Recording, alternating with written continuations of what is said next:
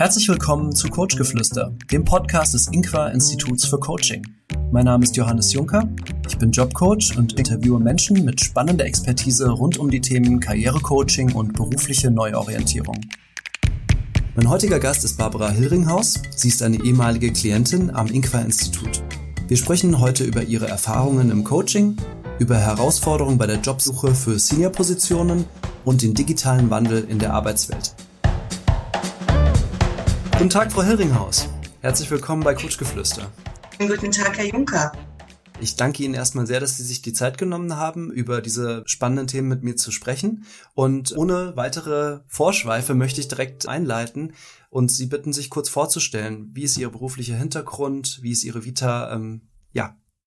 Zunächst einmal möchte ich Ihnen auch für die Einladung danken, auch wenn sie derzeit virtuell nur stattfinden kann. Aber die moderne Arbeitswelt hilft uns ja über alle bis dahin ähm, bekannten Probleme hinwegzukommen. Ja, mein Name ist Barbara Hilringhaus. Ich habe, wie Sie bereits ähm, erklärt haben, kürzlich äh, mit dem Inqua-Institut ein äh, wundervolles Training absolviert oder Coaching-Training absolviert, habe sehr tolle positive Erfahrungen und Einsichten gewinnen können die ich in meinen bisherigen Lebenslauf und Lebensweg wunderbar jetzt mit einbinden konnte. Ähm, ich bin von Haus aus Linguistin, habe vor vielen, vielen Jahren ein Linguistikstudium absolviert, bin durch das Linguistikstudium bereits von der Technologie begeistert worden, habe zunächst immer darauf ein Auge geworfen und habe dann Mitte der 90er Jahre den Sprung quasi in die Technologie gewagt, indem ich ähm, mich Richtung Telekommunikation bewegt habe. Damals war die Telekommunikation im Aufwind, Stichwort Liberalisierung der Märkte, das Monopol äh, in vielen Ländern ist gefallen und da gab es richtig Auf- und Ausbauarbeit. Die Telekommunikation ist dann irgendwann nach ihrer euphorischen Zeit in eine Stagnation geraten und es kamen die Lösungen, dieser komplexen Lösungen auf in der IT-Welt. Und da habe ich quasi nochmal die Seiten gewechselt. Telekommunikation und IT gehen schon irgendwo Hand in Hand. Und habe dann für mehrere namhafte globale Unternehmen, aber auch kleinere Unternehmen gearbeitet. Die Technologiewelt ist ja eine sehr rasant sich im Wandel befindende Welt. Sie ähm, erfindet sich, kann man wirklich sagen, fast täglich neu. Und äh, so ist das auch bei den Arbeitsplätzen. Da sprechen Sie schon ein Thema an, über das wir reden möchten. Wenn ich so Sie reden höre über Ihren beruflichen Werdegang, dann höre ich, dass Sie dass der Wandel immer ein Begleiter war in ihrem beruflichen Werdegang. Und das ist ja etwas, das für viele Menschen in den letzten Jahren an zunehmender Dynamik gewonnen hat durch die zunehmende Digitalisierung der Arbeitswelt. Lassen Sie uns darüber sprechen. Welche Erfahrungen haben Sie da gemacht oder was ist, was denken Sie ist da wichtig? Was für den Einzelnen sehr wichtig ist, sehr viel Flexibilität zu zeigen. Nicht nur im Bezug auf die Arbeit, auf den Arbeitsplatz selber, also auf die Arbeitsplatzbeschreibung, sondern auch von wo aus man arbeitet. Ähm, die Telekommunikation ist quasi der Miterfinder äh, des Homeoffices oder des Remote, ähm, des Remote-Arbeitens, wie es so schön heißt. Und ähm, das wurde auch schon in den Unternehmen, in denen ich gearbeitet habe, relativ früh eingeführt und gelebt. Warum? Mitarbeiter, die, äh, so wie ich, ähm, kundenseitig sehr viel unterwegs waren, mussten ja auch überzeugend wirken, um diese Technologien anzuwenden und auch Vertrauen erwecken. Wir wissen ja aus der aktuellen Corona-Krise, dass nicht jedes Unternehmen gewillt ist, alle Mitarbeiter ins Homeoffice zu schicken. Aber man hat auch, auch überwiegend gesehen, äh, anhand der Erfahrungen, die man jetzt hat, dass es eigentlich sehr positiv ist. Diese Erfahrung durfte ich schon vor langer Zeit machen. Und äh, es war auch immer ein sehr wichtiges Kriterium für mich, bei meinen Arbeitgebern. Also nicht nur, dass ich das gerne gewünscht habe, sondern die Arbeitgeber auch mich gefragt haben, können Sie oder kannst du von zu Hause aus arbeiten? Bist du so eingerichtet? Wir wünschen das. Ähm, allein um diese Flexibilität, Reisen, Vorbereitungen für äh, Meetings und so weiter wirklich von überall aus gestalten zu können. Aber nicht nur selbst, sondern natürlich auch äh, mit Teammitgliedern, die in meiner, in meinen Situationen überall auf der Welt verteilt waren. Und äh, da ist es auch wichtig, dass man über die Zeiten hinaus hinweg und über Lokationen hinweg ähm, effizient arbeiten kann. Wie wichtig denken Sie, ist es jetzt gerade für Menschen, die in ihren 50ern sind oder auch in ihren 60ern und sich beruflich jetzt aufgrund dieses digitalen Wandels neu ausrichten müssen und vielleicht nicht so eine große digitale Affinität haben? Was würden Sie denen sagen? Also was ist so die Nachricht ähm, an, an diese Menschen, dass es vielleicht auch eine Möglichkeit gibt, das Ganze positiv zu betrachten? jeden Fall. Also von nichts Angst haben. Äh, man braucht vor der Technologie keine Angst haben. Im Gegenteil. Wenn man sich einmal damit befasst hat, ähm, dann sieht man auch, wie kreativ man arbeiten kann und welche Erleichterungen das bringt. Also ich gebe ein Beispiel. Ähm, wenn man zum Beispiel, ähm, es ist Winter, es schneit, äh, man kann irgendwo hinkommen oder hinfahren, und ähm, man hat sehr wichtige Dinge zu erledigen und kommt nicht ins Büro, dann ist natürlich das Thema Homeoffice äh, wundervoll. Also jetzt nicht nur Corona-abhängig, sondern man kann da ganz relaxed dann quasi seine Arbeit erledigen, ohne dass man ortsgebunden ist. Und ähm, das sollte jeder auch überlegen oder Stichwort Freizeitgestaltung. Man kann vielleicht montags und freitags, also eine Kombination machen, montags und freitags von zu Hause aus arbeiten und in der Woche ins Büro gehen. Das liegt so ein bisschen an der Persönlichkeit eines Menschen, natürlich auch an der Aufgabenstellung.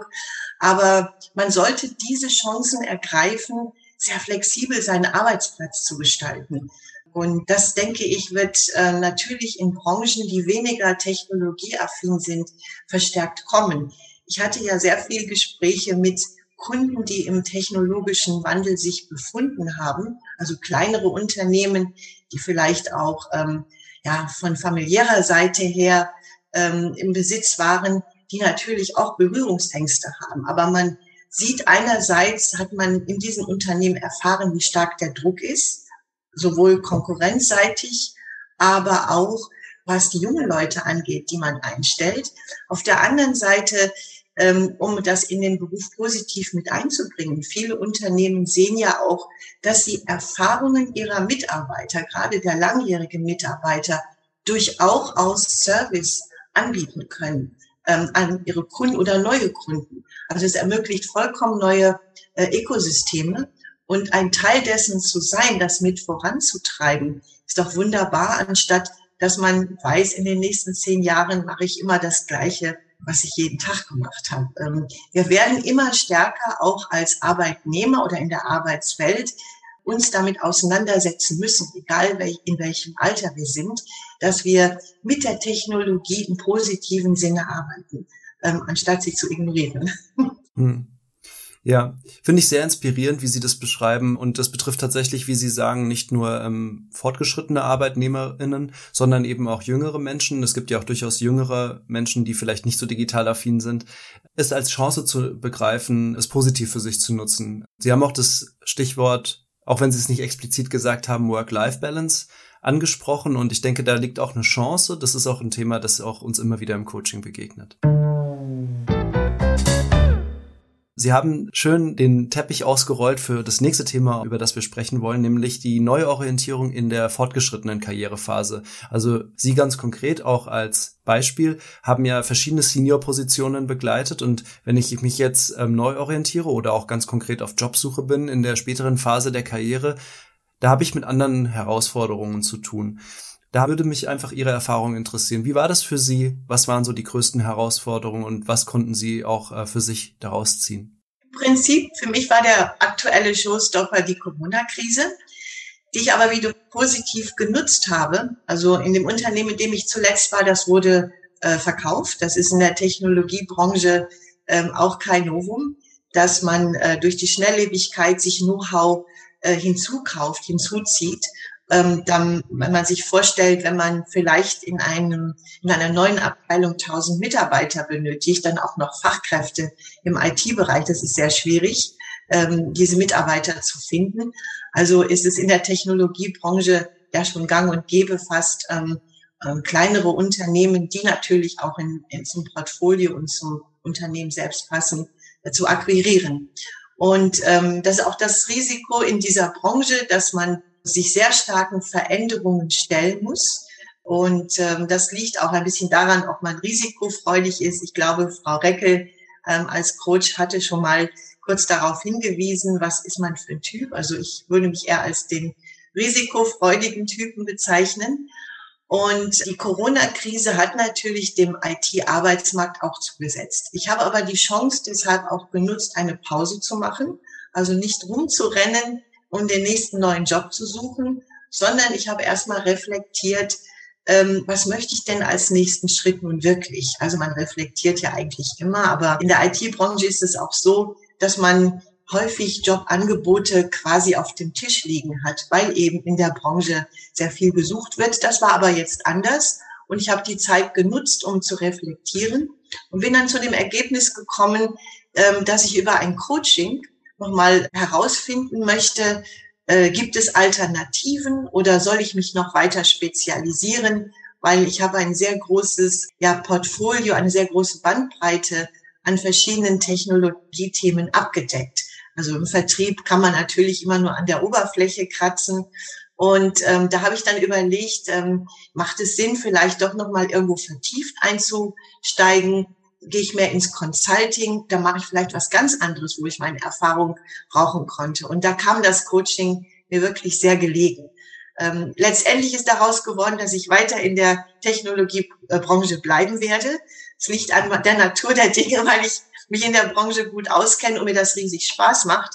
Aber auch das war für mich ein wesentlicher Punkt, zu sagen, dass sich das Coaching mehr als gelohnt hat. Also auch für Menschen in meiner Altersklasse, in meiner Altersgruppe lohnt es sich auf jeden Fall, mit einem Coach nochmal zu reflektieren, was kann ich, was möchte ich, wie möchte ich die nächsten Jahre vor meiner Rente gestalten quasi, möchte ich überhaupt in Rente, gibt es andere Modelle, wenn ich fit und fidel bin, um vielleicht das magische Alter von 67 noch weiter ähm, mit Aktivitäten voranzutreiben. Und das war wirklich eine faszinierende Reise, die ich mit dem Ingwer-Institut machen durfte und konnte.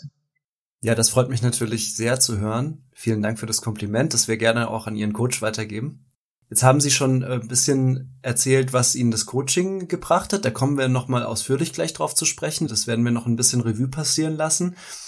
Gehen wir mal einen Schritt gedanklich weiter, als das Coaching noch abgeschlossen war oder als Sie so Resümee gezogen haben. Was waren so die entscheidenden Punkte bei dieser Jobsuche, in dieser Karrierephase? Sie haben jetzt schon zwei Dinge genannt. Also einerseits nochmal so die Selbstbestätigung, ich möchte hier in dieser Branche bleiben und eben nicht das Erstbeste zu nehmen. Das habe ich jetzt rausgehört. Das waren so zwei Sachen, die sie auch vermutlich anderen raten würden, da sich nicht kirre machen zu lassen, um es mal salopp auszudrücken. Gibt es noch andere Tipps, die Sie geben könnten an Menschen, die in einer ähnlichen Situation sind, also die ähm, berufserfahren sind, die auch schon einiges im CV stehen haben, die auch eine große Leistung schon gebracht haben in ihrem Arbeitsleben und die jetzt sagen, gut, ich bin jetzt in der, in der Situation, ich muss mich im, in der späteren Phase meiner Karriere neu orientieren, ich bin auf Jobsuche. Was sind so die Sachen, die Sie diesen Menschen mitgeben würden? Also zunächst einmal nicht entmutigen lassen. Man hört ja doch sehr viel, wenn man so die magische Grenze von 55 oder 60 Jahren erreicht hat, dass man keinen Job mehr findet. Punkt aus, basta. Und ähm, das ist eigentlich recht schade, dass es die Vorurteil allgemein gilt, weil ich denke auch die Technologie wird den Arbeitsmarkt in Anführungszeichen alterslos immer mehr gestalten. Warum? Weil man sucht ja in den meisten aller Fällen, gibt ja weniger Ausnahmen vielleicht, aber in den meisten aller Fällen in der Privatindustrie Leute, die ein Unternehmen für eine bestimmte Phase begleiten. Vielleicht drei, fünf Jahre, manchmal auch zehn Jahre, es kommt eben drauf an. Und ähm, da zählt immer mehr das Know-how was man hat und mit einbringt. Und vielleicht ein bisschen weniger das Alter. Klar gibt es natürlich Unternehmen, die sagen, wir möchten gerne ähm, junge Menschen haben, die das Universitätswissen haben, das frische Wissen haben, die vielleicht auch nach vorne preschen möchten. Aber das, dieses, dieses nach vorne preschen, dieses Know-how, was diese äh, Menschen mitbringen, muss ja auch in irgendeiner Form positiv gemanagt werden. Und da können natürlich erfahrene Mitarbeiter aus aus ihrem Erfahrungsportfolio schöpfen und im positiven Sinne die Zukunft von Unternehmen mitgestalten. Also die Mischung macht's eigentlich. Ich würde noch nicht mal so sehr sagen Alter, sondern die Mischung aus Erfahrung, die macht es. Und prinzipiell auch in der Corona-Zeit jetzt, wo es eher ruhig war, habe ich sehr viele interessante Gespräche mit Unternehmen geführt, die dann auch signalisiert haben, ja, ist interessant. Wir müssen aber noch ein bisschen warten aus verschiedenen Gründen. Es konnte budgetmäßig sein, dass ähm, in, in Corona-Zeit man erstmal vorsichtig war mit Investitionen äh, oder man hat vielleicht auch Pläne erst einmal auf Eis gelegt.